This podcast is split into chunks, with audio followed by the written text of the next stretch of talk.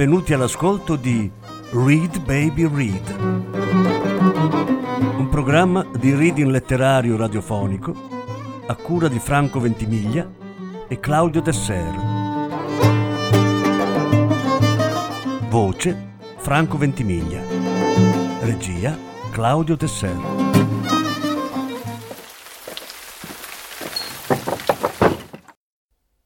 Su Tong, vite di donne. Lettura in sei parti. Quarta parte.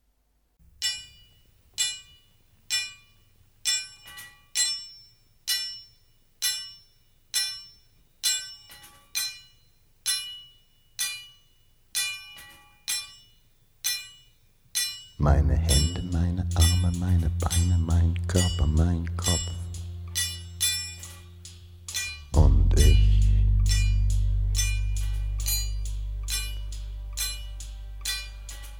Das Unveränderliche, Unzerstörbare, Selbst, Ich, der Mittelpunkt, der Kern, der Zellkern der gesamten menschlichen Zellkultur. Bin ich, ist ich in jeder Zelle.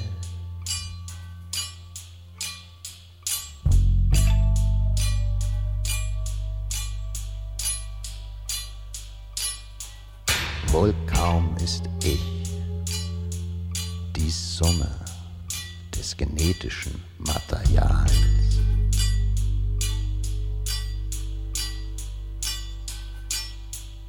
Als wäre die Musik im Schaltplan des Radios.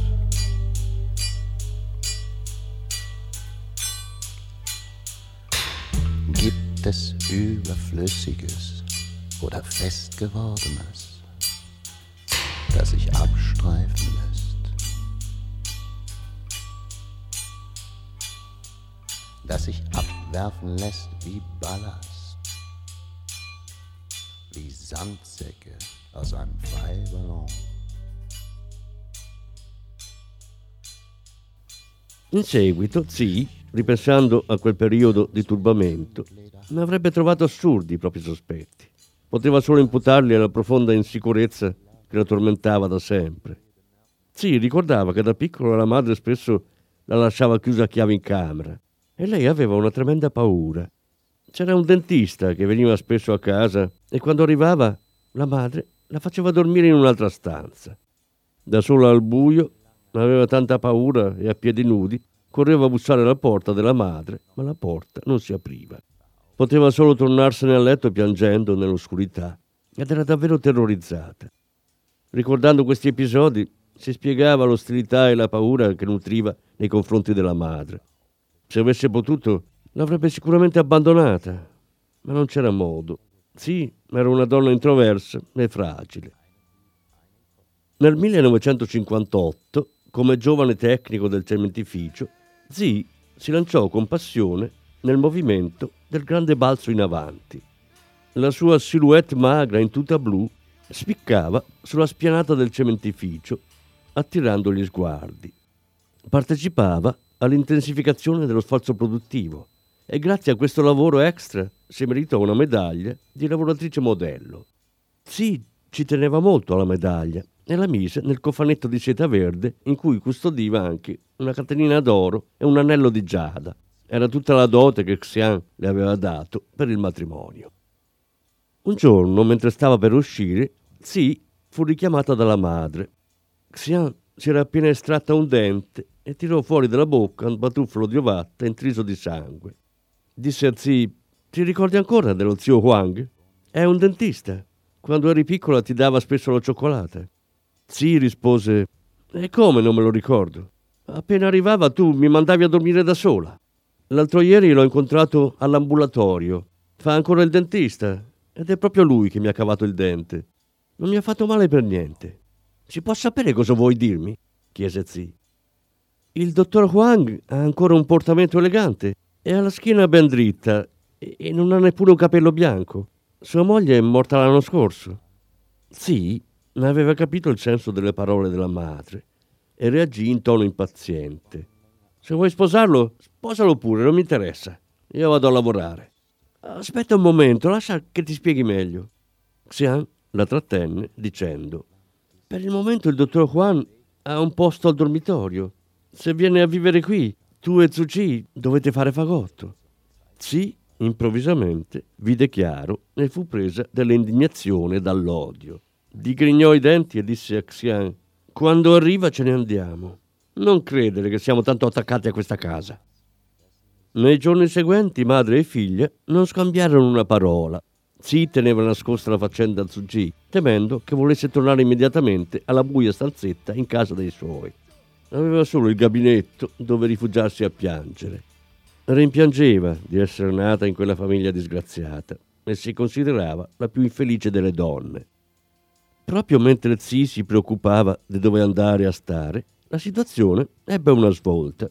Un giorno Xian rientrò e si mise a maledire il dottor Huang e tutta la genia maschile. Non c'era un uomo al mondo che si salvasse. Zi chiese pacatamente: che è successo? Xian non poté controllare la propria rabbia ed esplose strillando: se la fa con l'infermiera! Zi non seppe trattenersi. E tu non te la facevi con lui? Xian colpì Zi con la borsa di paglia che aveva in mano. Ma adesso sì che sei contenta! Non fate che augurarvi che io muoia, così potrete finalmente fare una bella vita. Gli uomini sono dei mascalzoni, ma anche delle donne non ci si può fidare. Al mondo non esistono persone per bene. Zi appoggiò al muro la borsa di Xian e, voltandosi, la vide in uno stato tale di isteria che non poté fare a meno di provare pena. D'altro canto si rallegrava della fine della relazione della madre. Non aveva più bisogno di andarsene a vivere da un'altra parte. Zi si lanciò con tutte le sue energie nelle produzioni sperimentali della fabbrica. Nel millenovecentocinquantotto il cementificio raggiunse l'obiettivo di produzione straordinaria stabilito per il grande balzo in avanti. Il giorno della premiazione vennero i dirigenti locali e nazionali e alla fine si fecero fotografare insieme alle maestranze. La foto fu poi pubblicata sulla prima pagina del quotidiano Liberazione con un titolo cubitale. A Zi non piaceva sorridere quando veniva fotografata. Neanche in questa occasione di festa la sua espressione restò estremamente grave.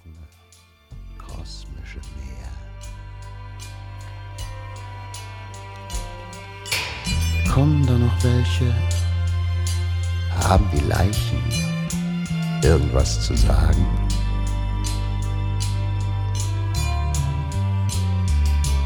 Außer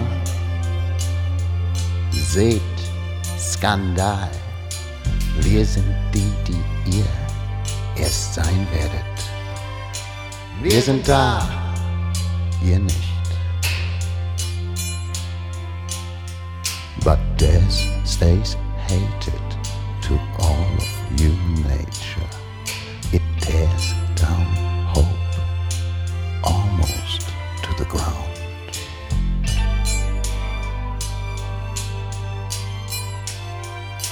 Read up! Read up!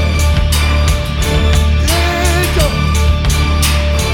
Read up! Read up! Read up! Read up!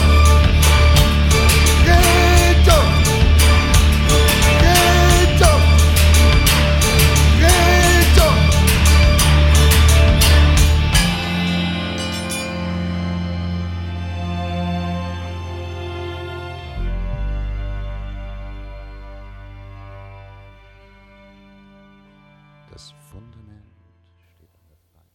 Da quando si erano sposati, Zi non era ancora rimasta incinta e non sapeva spiegarsene la ragione, dato che i rapporti sessuali con Zucci erano regolari. Non aveva troppo entusiasmo per il sesso, ma non voleva usare nessun contraccettivo perché dentro di sé sperava di avere un figlio. Si era accorta che a Zucci piacevano molto i bambini. Dopo un rapporto gli chiese: vuoi un maschietto o una femminuccia? Lui rispose: una femminuccia. E tu? Lei rispose molto seria: non voglio una femmina, voglio un maschio. Zucci replicò: mi meraviglia che tu abbia ancora questa concezione feudale. Nella nuova società c'è parità tra uomini e donne. Maschio o femmina è la stessa cosa. Sì, scosse la testa. Non è questo, non riesco a spiegarmi bene. Ci sono tante cose che le donne devono subire e che non toccano agli uomini. Mi capisci? Un giorno, avendo perso ogni speranza, Zile spinse Zucchi e guardando il soffitto disse: «Basta, forse uno dei due ha un problema. È meglio andare a fare un esame all'ospedale». Lui rispose: «Non se ne parla. Oltretutto fare figli non è il nostro unico scopo». Lei mormorò con voce flebile: «Il mio unico interesse è avere un figlio». Vedendo l'espressione disperata di Zi, Zucchi provò un grande sgomento, rendendosi improvvisamente conto che la moglie stava con lui solo per avere un bambino. «Se le cose stanno così, non divento una specie di stallone», pensò, sentendosi ferito e umiliato. I suoi slanci di desiderio vennero inibiti e le notti seguenti, appena a letto, si metteva a dormire senza curarsi d'altro. Un giorno di riposo del millenovecentocinquantanove, Su G accompagnò la moglie all'ospedale. Aspettò a lungo fuori, finché non udì Zi che scoppiava a piangere nella sala delle visite. Intuì qualcosa e avvertì una sensazione di vuoto, a cui seguì un'impressione di gelo. Quando Zi uscì, non riusciva a spiccicare parola. Guardò fissa Su G, chiedendo: «Cosa vuol dire ostruzione delle tube ovariche? Perché sono così disgraziata? Tutti possono fare figli, solo io non sono capace». Su G la accompagnò fuori dall'ospedale. Camminava a passi vacillanti e continuava a dire tra le lacrime: «Se avessi un figlio lo tratterei bene, non lo farei soffrire, perché il cielo non mi concede un figlio?» Al ritorno dall'ospedale, l'umore di Zi si fece ancora più cupo. Passarono alcuni giorni di totale depressione. Finalmente cominciò a riprendersi. Si mise davanti allo specchio a esaminare la propria faccia magra e pallida, tutta acchiazzata per i troppi pianti. Prese il pettine per sistemarsi e, e domandò al marito: «Cosa pensi che dobbiamo fare?» «In che senso?» «Pensi al divorzio?» Pettinandosi lentamente i capelli, Zia aggiunse: «Se vuoi divorziare io sono d'accordo. Non voglio avere la responsabilità di lasciarti senza discendenza». «Non dire sciocchezze!» rispose irritato Zucchi. «Te l'ho detto fin dal principio, per me viene prima la causa rivoluzionaria, poi la famiglia. Che ci siano figli o no, non fa differenza. Ora la pensi così, ma col passare del tempo sarà diverso», disse Zi. «Non puoi restare tutta la vita con una donna che non può avere figli». «Ma con te non si sa cosa fare», strillò Zucchi. «Sei sempre pronta a tormentarti da sola. Forse non credi ai miei sentimenti verso di te. Tutto può mutare, solo il destino delle persone non si può cambiare». Zi posò il pettine sul tavolo, si scompigliò i capelli e disse: «Mia madre mi ha fatto nascere perché mi facessi carico del suo tragico destino, e io la odio per questo. Sono una bastarda. Non sarei dovuta venire al mondo. Per questo sono esclusa dalla felicità e dai diritti di cui godono gli altri. Tutti possono avere figli, solo io non posso, è colpa mia». Quel giorno si parlò molto. Zucchi l'ascoltava spazientito, giudicando il suo sfogo poco sano dal punto di vista ideologico. Trascurava però di considerare un altro aspetto molto inquietante. Zi era completamente disillusa rispetto alla vita e la sua depressione aveva toccato un punto estremo.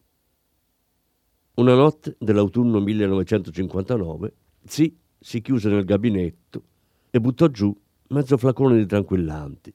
Poi tornò a letto, stendendosi accanto a Zucchi. Si preparava a dire addio al mondo. Sulla parete del gabinetto aveva scritto con la biro un messaggio: «Zucchi, non dimenticare di restituire a mia madre cinquanta yuan delle spese domestiche di questi giorni. Ti amo». La mattina presto, quando Zucchi si svegliò, vide Zi che dormiva ancora profondamente. La scosse, ma lei non si mosse. Pensò di aspettare un momento prima di svegliarla. Andò al gabinetto e, dopo aver visto la scritta sul muro, si rese conto di quel che era successo. Allora si precipitò a bussare alla porta di Xian, gridando: «Alzati presto! Zi si è suicidata!» Xian, dall'interno, reagì arrabbiata. «Cosa vai dicendo di prima mattina? Come può essersi suicidata? Sono io che mi voglio suicidare, non lei!»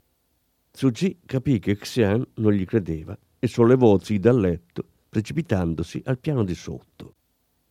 Nella strada, all'alba, con Zi in braccio, bloccò un triciclo che trasportava prodotti di soia. Il proprietario del triciclo chiese: «Che è successo a questa donna?» Tsuchi rispose concitato e irritato: «Era stufa di vivere». E il ciclista disse: «Ma come si fa con tutti questi prodotti di soia?» Tsuchi rispose con rabbia: «Una persona vale più dei tuoi prodotti di soia». Depose Zi sulla catasta di merci, spinse da parte il padrone del triciclo e si diresse verso l'ospedale. Dopo una lavanda gastrica, Zi dormì per due giorni e due notti. Tsuji e Xian si alternavano al capezzale. Il terzo giorno si svegliò al crepuscolo e vide Tsuji addormentato ai suoi piedi. Mentre guardava fuori dalla finestra, allungò una mano per carezzargli i capelli. Fuori dalla finestra, su un melograno, c'era un uccellino che saltellava su e giù, e Zi ebbe la sensazione che la sua anima vagasse saltellando proprio come quell'uccellino. «Non mi dire niente», disse Zi al marito. «Scendi in strada e comprami un garofano. Se lo trovi forse non morirò. Ma se sulla strada non c'è, vuol dire che non ho la forza di continuare a vivere e che è meglio che segua il mio destino». Tsuji corse giù e vagò dappertutto finché non riuscì a trovare un garofano rosso. Quando aprì la porta della stanza, vide che la moglie aveva chiuso gli occhi ed era ricaduta in uno stato di torpore. «Metti il fiore nella boccetta delle medicine», disse Zi con un filo di voce. «Sì, ma perché l'hai fatto?» disse con rabbia Tsuji mentre sistemava il fiore. «Non c'è un perché, è solo che ho paura». «Ma di che hai paura? Come puoi disprezzare tanto la vita?» «Ho paura di perderti. Con il passare dei giorni il tuo amore per me andrà diminuendo finché non resterà niente. È questo che mi fa paura». Sì, voltò la testa a guardare fuori dalla finestra, mentre gli occhi le si riempivano di lacrime. Nel millenovecentocinquantanove Tsuji notò che il comportamento di Zi diventava sempre più strampalato. Era costantemente in uno stato confusionale e lo sorvegliava in maniera ossessiva, impedendogli di rivolgere la parola a donne più giovani e manifestando irritazione e sospetto per ogni gesto di indipendenza. Una volta la sorprese addirittura a frugare nei pantaloni che si era appena tolto, e di fronte a un atto così vile non credette ai propri occhi. I medici ritenevano che Zi soffrisse di depressione. Tsuji non capiva il significato di questa malattia e chiese: «Se adottiamo un bambino, la salute può migliorare?» Il medico non era sicuro, ma disse che si poteva tentare. Alla fine dell'anno, Tsuji si recò all'orfanatrofio per adottare un trovatello. Avrebbe voluto un maschio, secondo il desiderio espresso da Zi, ma c'erano solo femmine. Non trovò affatto normale che non ci fosse neanche un maschio, ma non avendo altra scelta, portò a casa una bambina. Tsuji diede all'orfanella il nome di Xiao, lo stesso carattere difficile da scriversi che indica il flauto di bambù. E fu così che Tsuji diventò padre, o perlomeno patrigno, di Xiao. Zi diventò la madre di Xiao. Mantenne sempre un sentimento di insoddisfazione per il fatto che era femmina. Xian divenne la nonna adottiva di Xiao. La sua reazione fu: «Sarà come avere un gattino persiano con cui giocare». Il giorno dopo l'adozione andarono tutti quanti al piano di sotto alla bottega Bandiera Rossa e chiesero al fotografo, che conoscevano bene, di fare un ritratto alla famiglia riunita. Lui li invitò a fare un bel sorriso. Tsuji e Xian sorrisero con molta naturalezza, mentre Zi, che teneva in braccio la bambina, fece un sorriso stentato con un'aria smarrita. In seguito la foto di famiglia fu esposta nella vetrina della bottega, sotto gli sguardi dei passanti. Era l'inverno del millenovecentocinquantanove. Noch ich behaupten kann.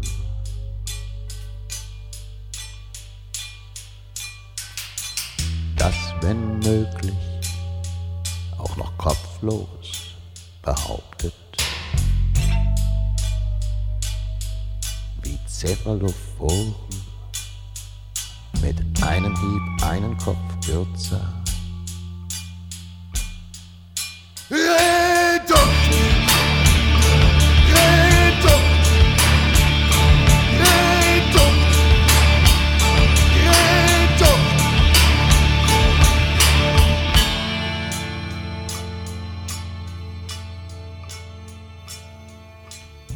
La storia di Xiao.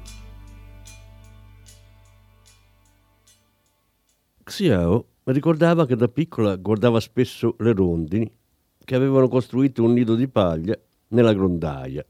Di solito si svegliava al loro cinguettio e, tenendo stretta una vecchia bambola di pezza, stava seduta sul lettino a sentire l'aria riempirsi dell'odore familiare di un decotto di erbe medicinali.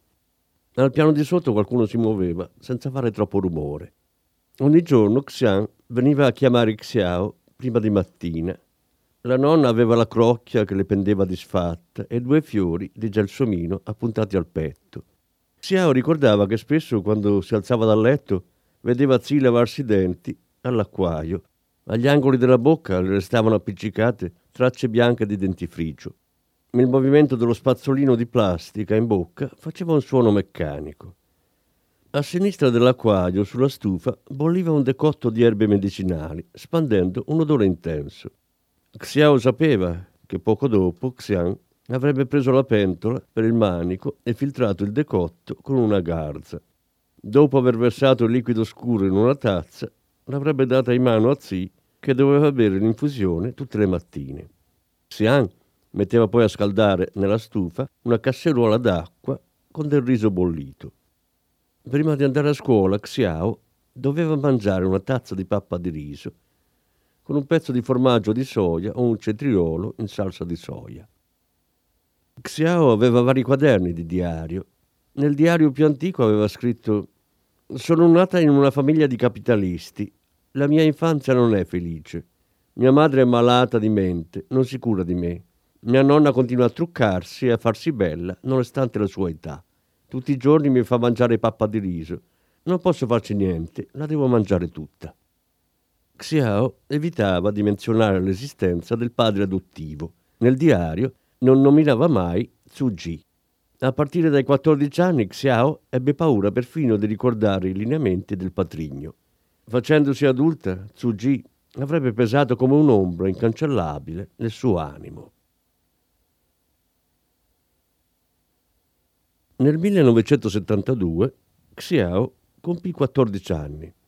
Prima di allora i suoi ricordi erano piuttosto confusi, ma dal quattordicesimo anno la sua storia precipitò in tragedia. Quel giorno aveva giocato fino allo sfinimento e a sera era crollata addormentata appena andata a letto. Verso mezzanotte venne svegliata di colpo e vide un'ombra scura al capezzale. Avrebbe voluto gridare, ma una mano svelta le tappò la bocca. Xiao riconobbe Zhu Ji. Lo sentì bisbigliare: «Non gridare, ti è scivolata l'imbottita, te la sto sistemando». Il patrigno si diresse poi verso la porta. Xiao vide che era scalzo e che i suoi piedi spiccavano nell'oscurità. Spaventata, saltò giù dal letto per andare a chiudere la porta, ma la porta era bloccata da Zhu Ji, che rientrò dentro. Era in canottiera e mutande e aveva addosso un odore di impiastro medicinale. Il patrigno le disse: «Xiao, non metterti a strillare. Sono io che ti ho portato in questa casa. Ti voglio bene, non posso farti del male». Xiao lo spinse via. «Vattene, voglio dormire». Il patrigno disse: «Tua madre è malata di mente. Non posso divorziare. Ma resto sempre un uomo, Xiao. Tu lo sai quello che si fa tra gli uomini e le donne». Xiao scoppiò a piangere e, scuotendo la testa, disse: «No, non lo so. Voglio che te ne vai, voglio dormire». Vide Zhu Ji che tremava, con una fiamma che gli ardeva negli occhi. La mano di Xiao, che si agitava nel vuoto, fece cadere una tazza appoggiata sopra il baule. Il rumore della tazza in frantumi svegliò Zi e Xian, che cominciarono a tempestare di colpi la porta. Xiao sentì la voce acuta della madre: «Zhu Ji, questa volta l'hai combinata grossa!» Xiao sentì il rumore della porta che si apriva. Poi si accese la luce e il chiarore della lampada feriva gli occhi. Finalmente emise un grido, poi si riparò gli occhi. Non riusciva a capire come in una casa dove l'atmosfera era così stravagante e mortifera poteva esserci stata questa svolta improvvisa. Ricordava che il giorno dopo era andata a scuola come sempre. Quel giorno c'era una lezione di ginnastica e bisognava fare il salto del cavallo. Xiao non riusciva a saltare, continuava ad avere in mente quanto era successo durante la notte. A un certo punto vide la nonna comparire al lato del campo sportivo e farle un segno con la mano, impugnando una borsa di paglia. Xiao capì che era successo qualcosa di grave. «Vieni con me alla ferrovia, si è steso sui binari», disse Xiang. Xiao impallidì e si irrigidì, non riuscendo a spiccicare parola. Si dava l'aria di essere tanto onesto e poi fa queste porcherie. Adesso raccoglie quello che ha seminato, disse Xiang. Xiao seguì la nonna alla ferrovia. Il cadavere di Zuji era già stato trascinato via. Sul binario rimaneva una larga chiazza di sangue che assumeva strane sfumature sotto la luce del sole.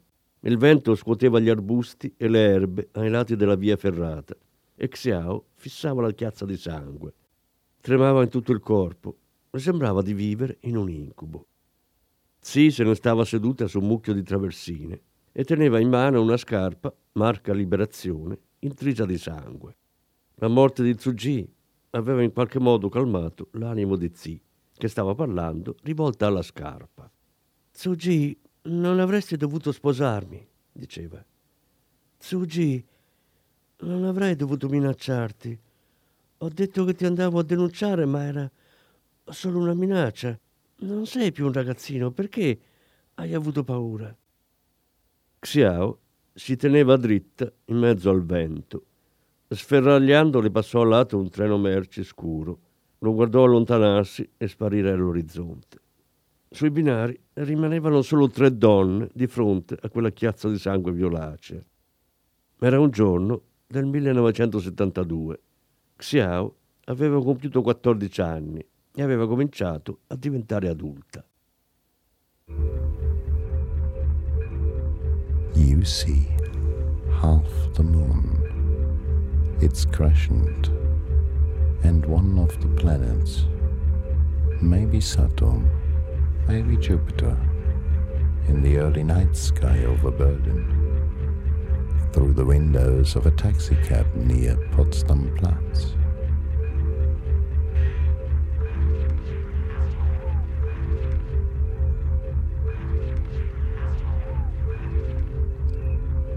You think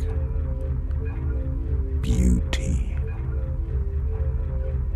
No, this is not beauty. Maybe not. Maybe. This is the rest of it. Maybe not. Maybe. The rest of beauty. Maybe not. Maybe. What remains of beauty? Maybe not. Maybe. What is visible? Certainly uncertain.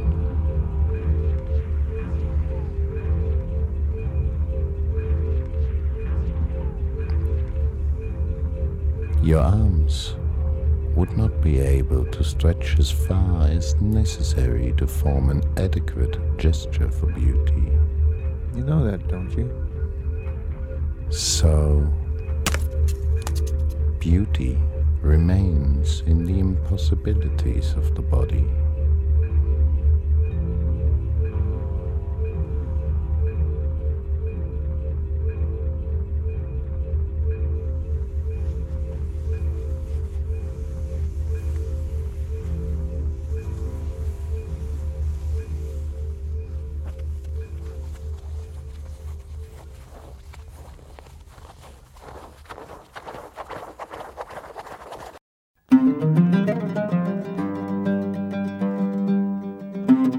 Avete ascoltato Read Baby Read, un programma di reading letterario radiofonico a cura di Franco Ventimiglia e Claudio Tesser.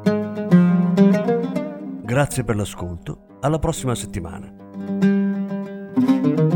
La quinta parte della lettura sarà trasmessa la prossima settimana.